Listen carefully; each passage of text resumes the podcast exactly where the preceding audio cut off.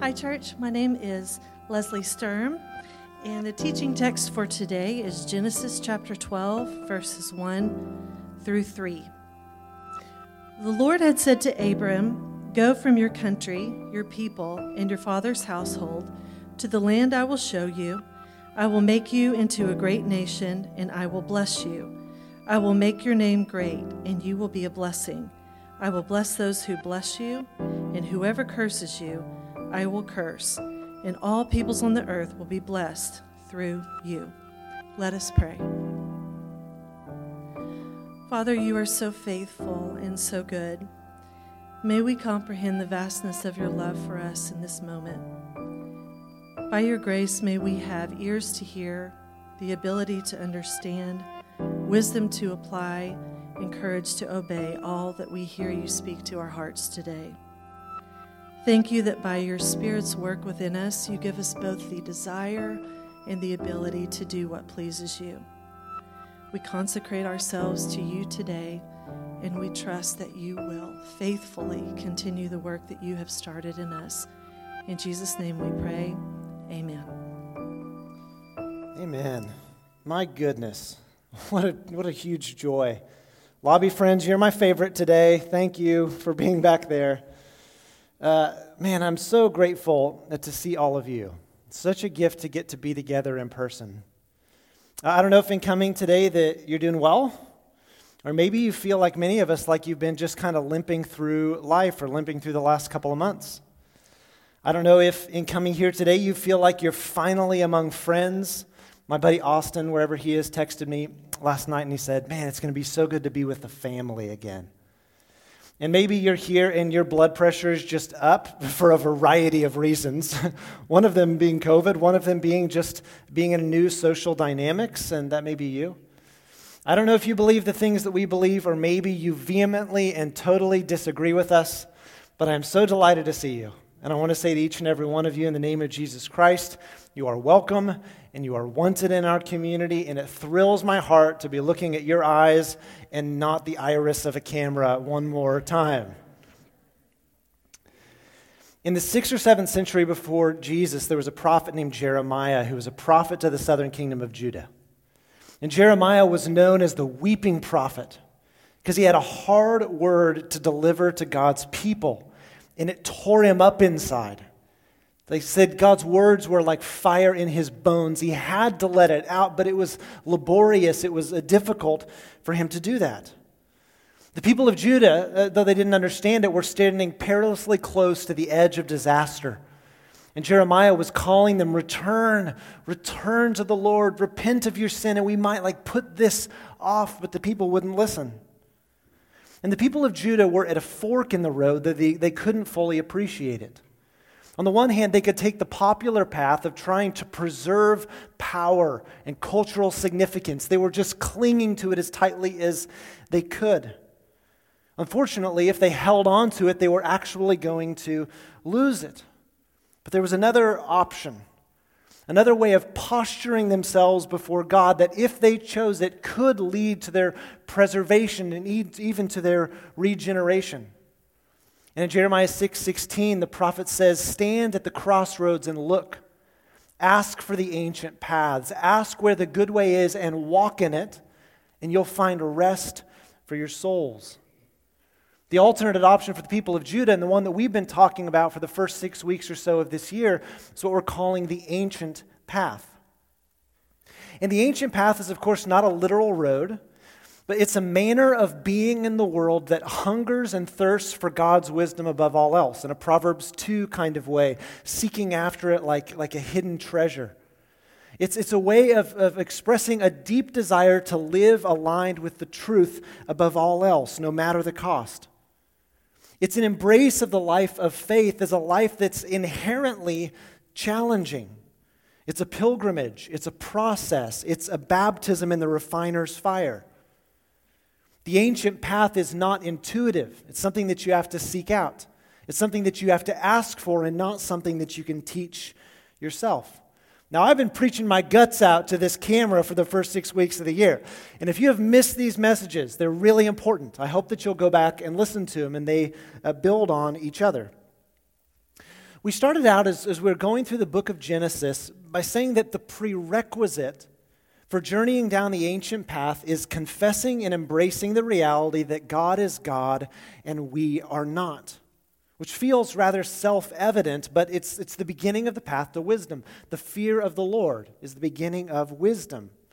Recognizing that God is God and we are not, we also embrace that God, because God is the one who authored existence, we are not appropriately positioned to edit it, to change the ends for which humanity exists. And so to live in alignment with this reality that God is God and we are not is to live in alignment with reality itself. And because God is God and we are not, we talked about this last week, uh, we are not positioned to define right and wrong for ourselves. God alone maintains that sovereign position. To define right from wrong, truth from falsehood, uh, define for us what is truly pure and beautiful in this life. And as we saw in Genesis chapter 3, humanity's first sin, the core of the initial human rebellion, was attempting to usurp God's authority by defining right and wrong for themselves. But we said that a person who, in humility, submits to God's authority and renounces any claim of defining right and wrong for themselves, and who actively resolves to live aligned with God's truth is a person who can truly be described as a follower of Christ. Say, Lord, my whole life is yours, and all of it I want to live surrendered to you and in submission to you. A person, on the other hand, who either actively or passively regards the teaching of Scripture as, as one option to consider among many, who treats God as a consultant but not, doesn't recognize Jesus Christ as Lord, can more accurately be described as an admirer of Jesus. I think all of us can admit, myself included, that more often than we would like, we find ourselves to be admirers and not followers of Jesus. But our resolution as a community and seeking to cultivate a community shaped by the gospel is to be truly followers of Jesus and not just fans or admirers. Now, as I said last week, and I was not attempting to fearmonger in any way, I believe that the days are coming when those who truly aspire to be followers of Jesus are going to more acutely feel the cost of following. Whereas it was a given in some parts of American history to be a follower of Jesus, that is no longer the case. We are living in post Christian America. And I also think it's going to be the case that those right now who are mere admirers of Jesus or those who are nominal or cultural Christians are going to be kind of fall away or being pruned away. And all of that, I think, is actually a really great thing. Jesus said he prunes, he disciplines those he loves. He cuts off dead branches so that we can bear more fruit. And so, my hope is that as a community and for all the Church of Jesus Christ around the world, that God would actively engage us as a gardener and prune away in us what's dead and what's no longer leading to fruit so that we can more faithfully follow Him together. And so, this makes me incredibly hopeful about our future together, even if the cultural conditions become more hostile. So, we've been teasing out the, the initial implications of what it means to be a community of people going down the ancient path. We're playing with these ideas, and we see how, uh, with these two paths, the, the popular path and the ancient path, we see that the longer they go on, we're finding that they diverge, that they're moving away from one another. See, because a person who affirms that God is God and we are not, and a person who renounces claims to define right and wrong for themselves, is one who immediately encounters re- newly defined social dynamics. They may even find themselves in a position of, of having some social tension and standing apart from the crowd. I'm using Genesis as the place that we're imaginatively wandering through the components of the ancient path. And today, Leslie read for us this passage from Genesis chapter 12, which is a touchstone passage for people certainly who are followers of Jesus, but also like the Jewish faith. This is a highly consequential passage of Scripture with the call of Abram. And in Genesis 11 and 12, we're introduced to this guy, Abram, who is effectively a nomad. There's a lot that we do not know about his story. Uh, in Genesis 11, we hear the story of how Abram and his family leave this place called Ur of the Chaldeans, which is probably in modern day Iraq, and they make this massive journey to go to a place called Haran, which is in eastern, the eastern part of modern day Turkey.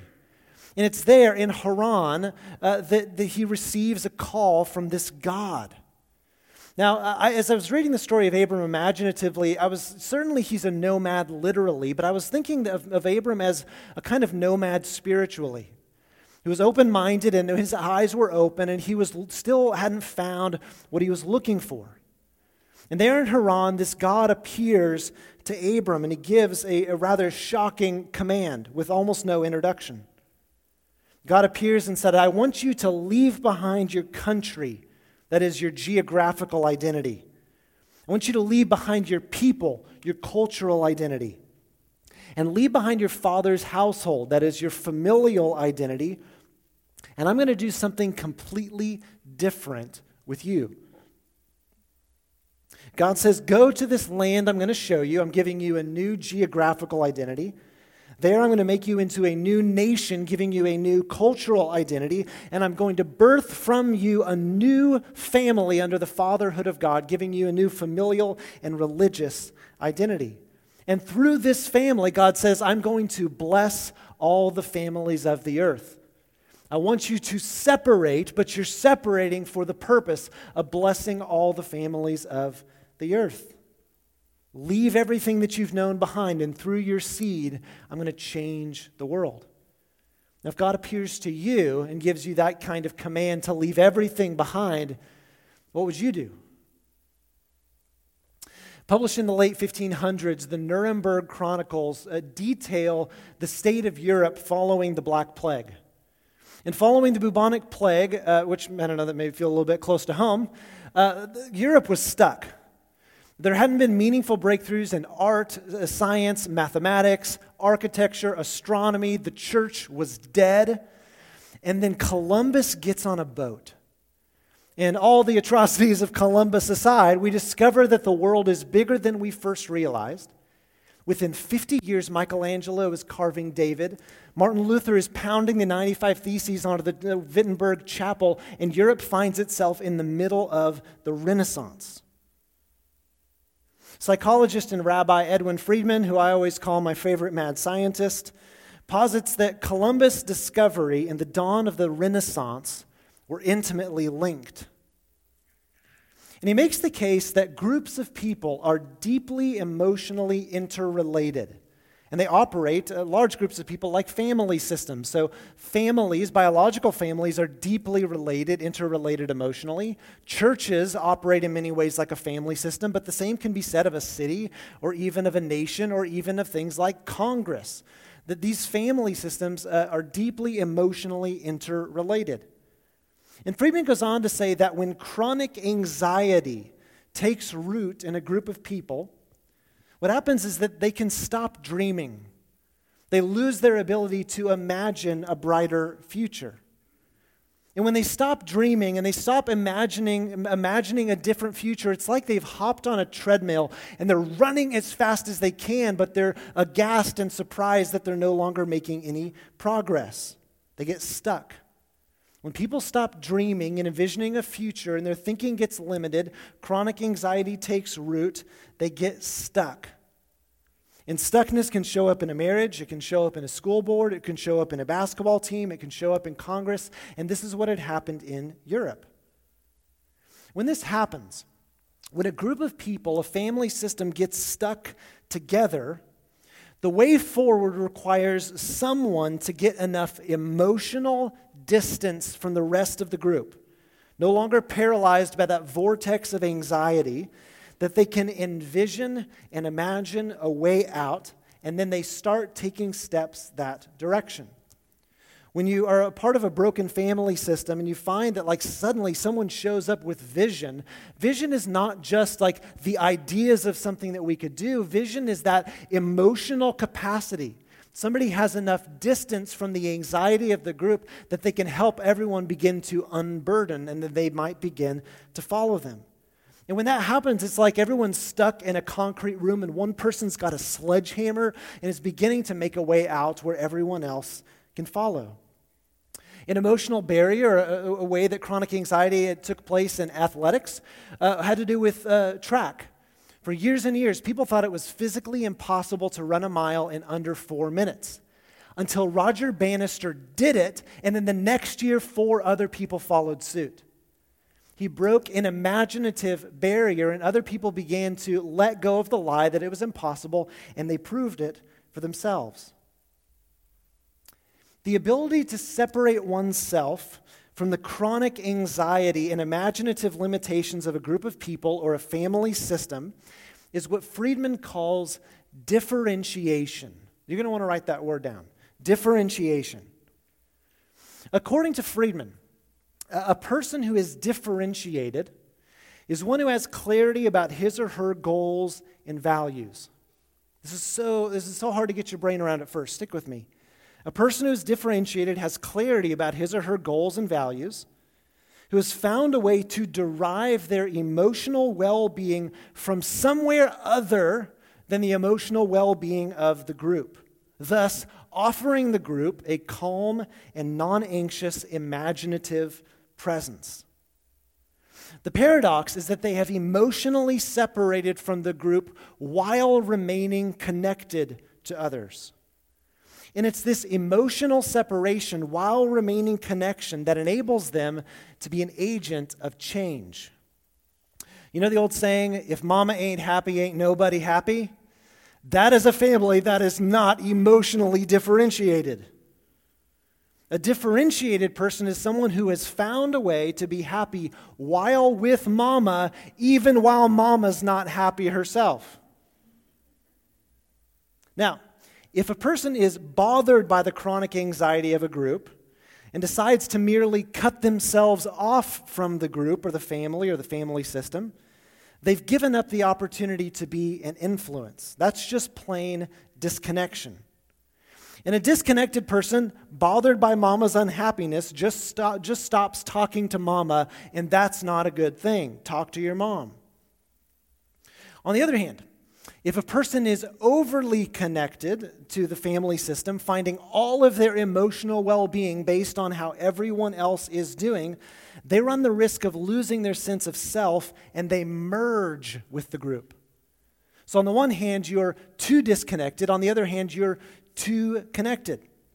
The person who merges and is too connected lets the anxiety and the lack of imagination of others dictate the terms for their well being.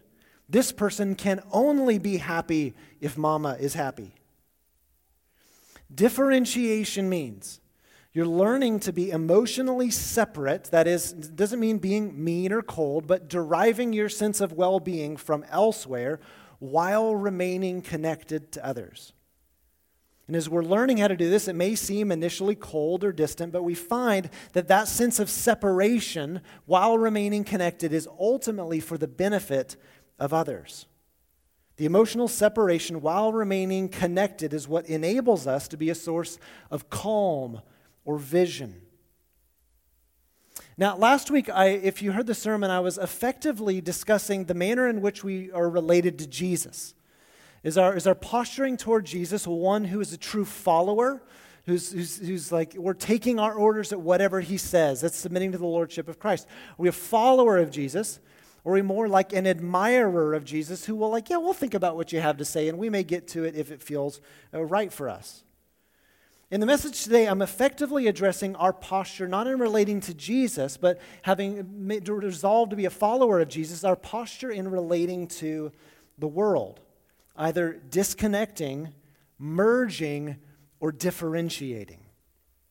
Now, all throughout church history, the church has struggled in many ways to get our relationship with the world just right. Uh, often we've waffled between disconnecting from culture or merging with culture.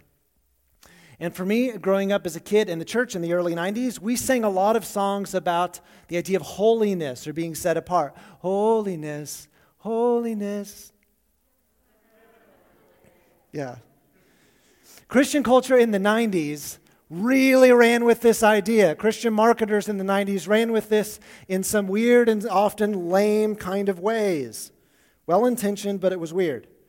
Christian marketers tried to create a Christian alternative to literally everything. Now remember, this is the 90s.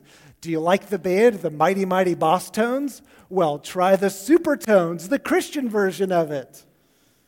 Do you like Spice Girls? Try Point of Grace. Slightly different, you know? Do you like NSYNC? Try 4Him, okay?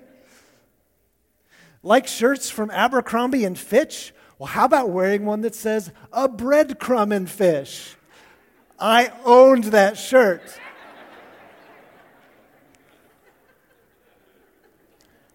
like Mentos?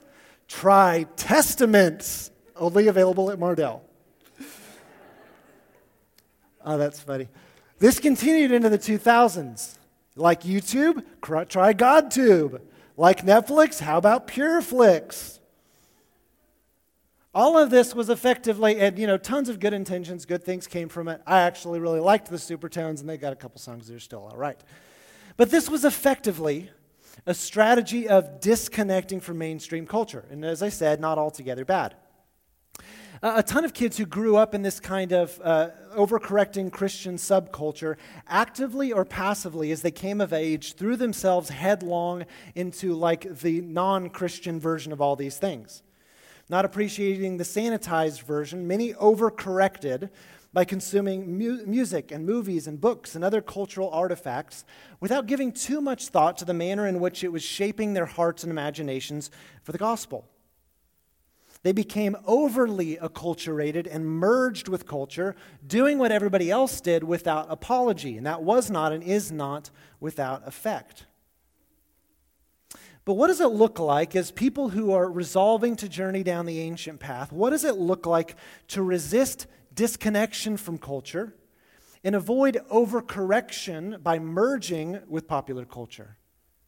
Well, to figure that out, we have to be people who learn what it means to differentiate, to be like really and truly set apart, being shaped by the way of Jesus, deriving our emotional, spiritual, holistic well being from Him while at the same time maintaining a connection to the world so that we can be a healthy, modifying presence, like white blood cells or like, like the body's immune system.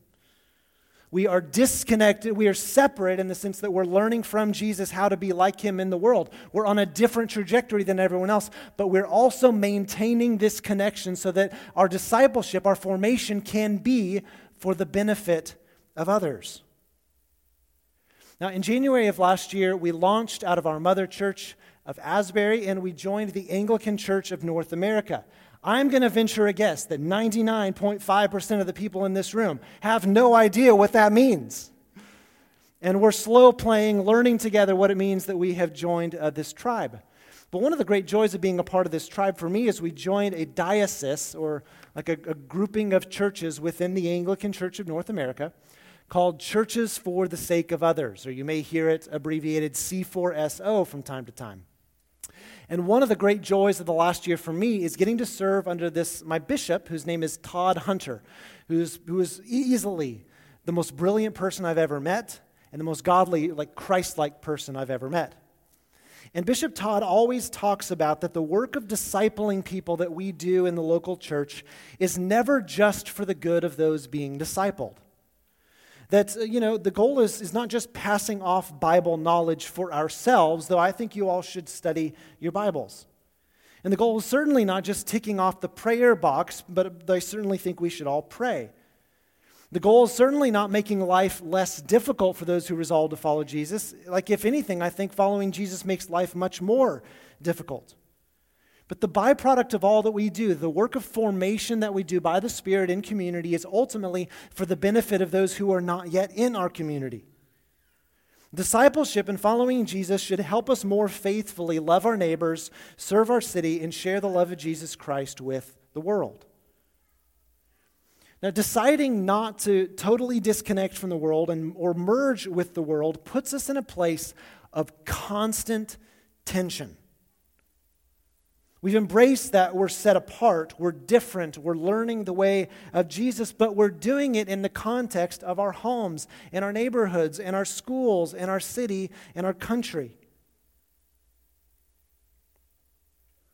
We're doing all of this work of formation surrounded by people who do not share our values and are not rowing in the same direction as us. It would be much easier to pick one or the other. It would be much easier either to decide to disconnect from others and start a holiness club or some kind of neo monastic sect, or to give up the quest altogether and just to like, like be like everyone else, just uh, assimilate into American culture.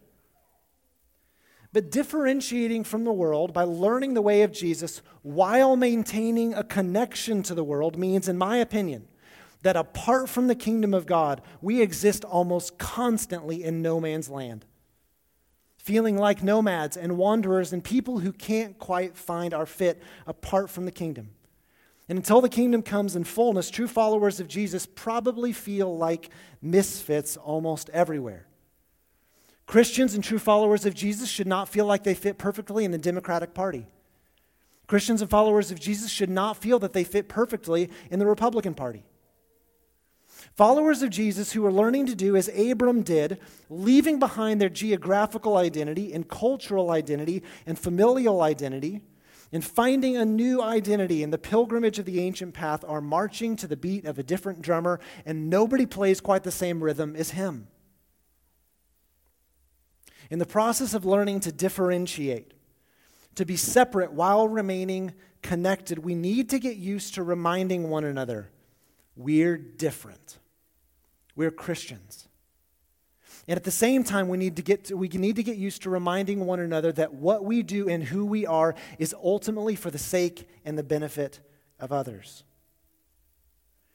To refuse to, to disconnect from culture or overly merge with culture and to embrace this kind of liminal, in between life requires tremendous emotional, spiritual, relational fortitude. It requires the caliber of secret life with God, like we talked about last year in the Sermon on the Mount. It also requires a community of people who are wholly committed to supporting one another in the power of the Spirit as we pursue this task. It also requires models of people who are learning to do it really well. One of the greatest examples in our time of men and women who are learning to differentiate is celibate gay Christians. On the one hand, you're estranged and maligned from the LGBTQ community because you've affirmed biblical teaching.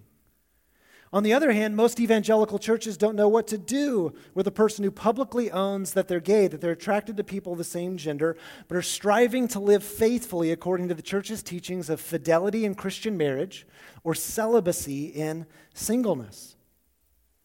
And men and women like this are a gift to the church because they remind us that following in the way of Jesus means we are never quite at home in popular culture. And that following Jesus always means carrying one's cross. I'm talking about people like Pieter Valk and Eve Tushnet and Wesley Hill.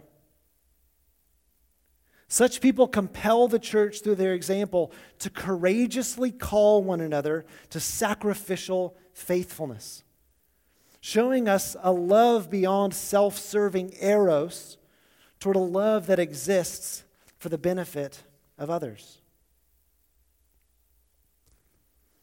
So we prepare to receive uh, Holy Communion today, and oh, I'm so happy about that.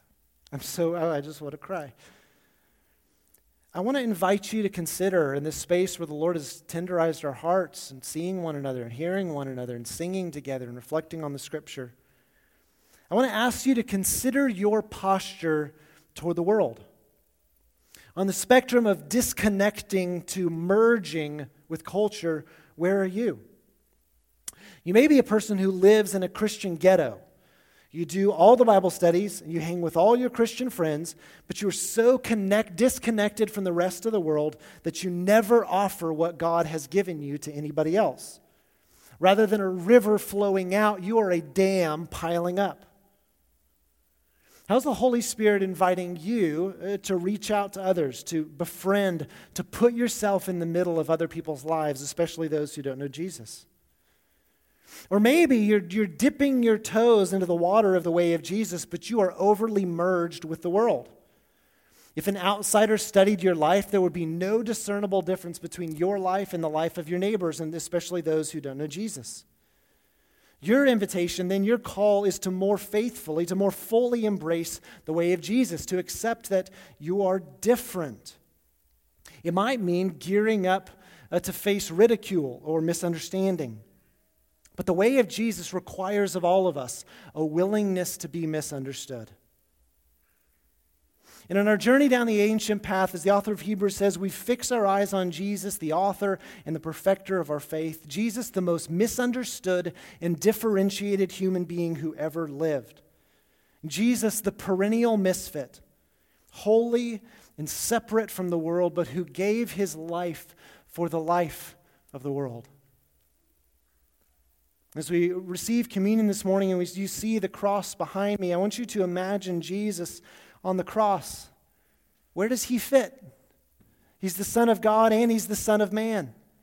He's suspended between heaven and earth on the cross as our high priest, advocating for us to the Father and commending the love of the Father to the world that has rejected him, inviting us to join him in this misfit community, to be a community set apart, salty, and shining brightly, and beckoning others to come home to the family of God. Because of what he has done for us and how he continues to contend for us. And in our journey down the ancient path, we need to remind one another we're different. We're Christians. And what we do and who we are is for the sake of others. Let's pray together. Oh, Lord Jesus, we need your help. We need your help, Jesus. Lord, would you forgive us for ways in which we have just ignored the world that you love? Forgive us, Jesus, for, for living in our Christian ghettos. Would you forgive us, Jesus, for being so merged from the world that there's no discernible difference between us and anybody else? But to learn to be truly differentiated, disconnected while attached, is something that we can't do apart from your Spirit. So, Lord, as we come today with empty hands, we acknowledge our impotence and our inability to obey your commands apart from your empowering Spirit. So, pour out your Spirit on us gathered here. Pour out your Spirit on these gifts of bread and wine. Make them be for us so much more than just that, but may they be for us the means by which we experience the renewing, regenerating life of God. Come, Holy Spirit. Come, Lord Jesus.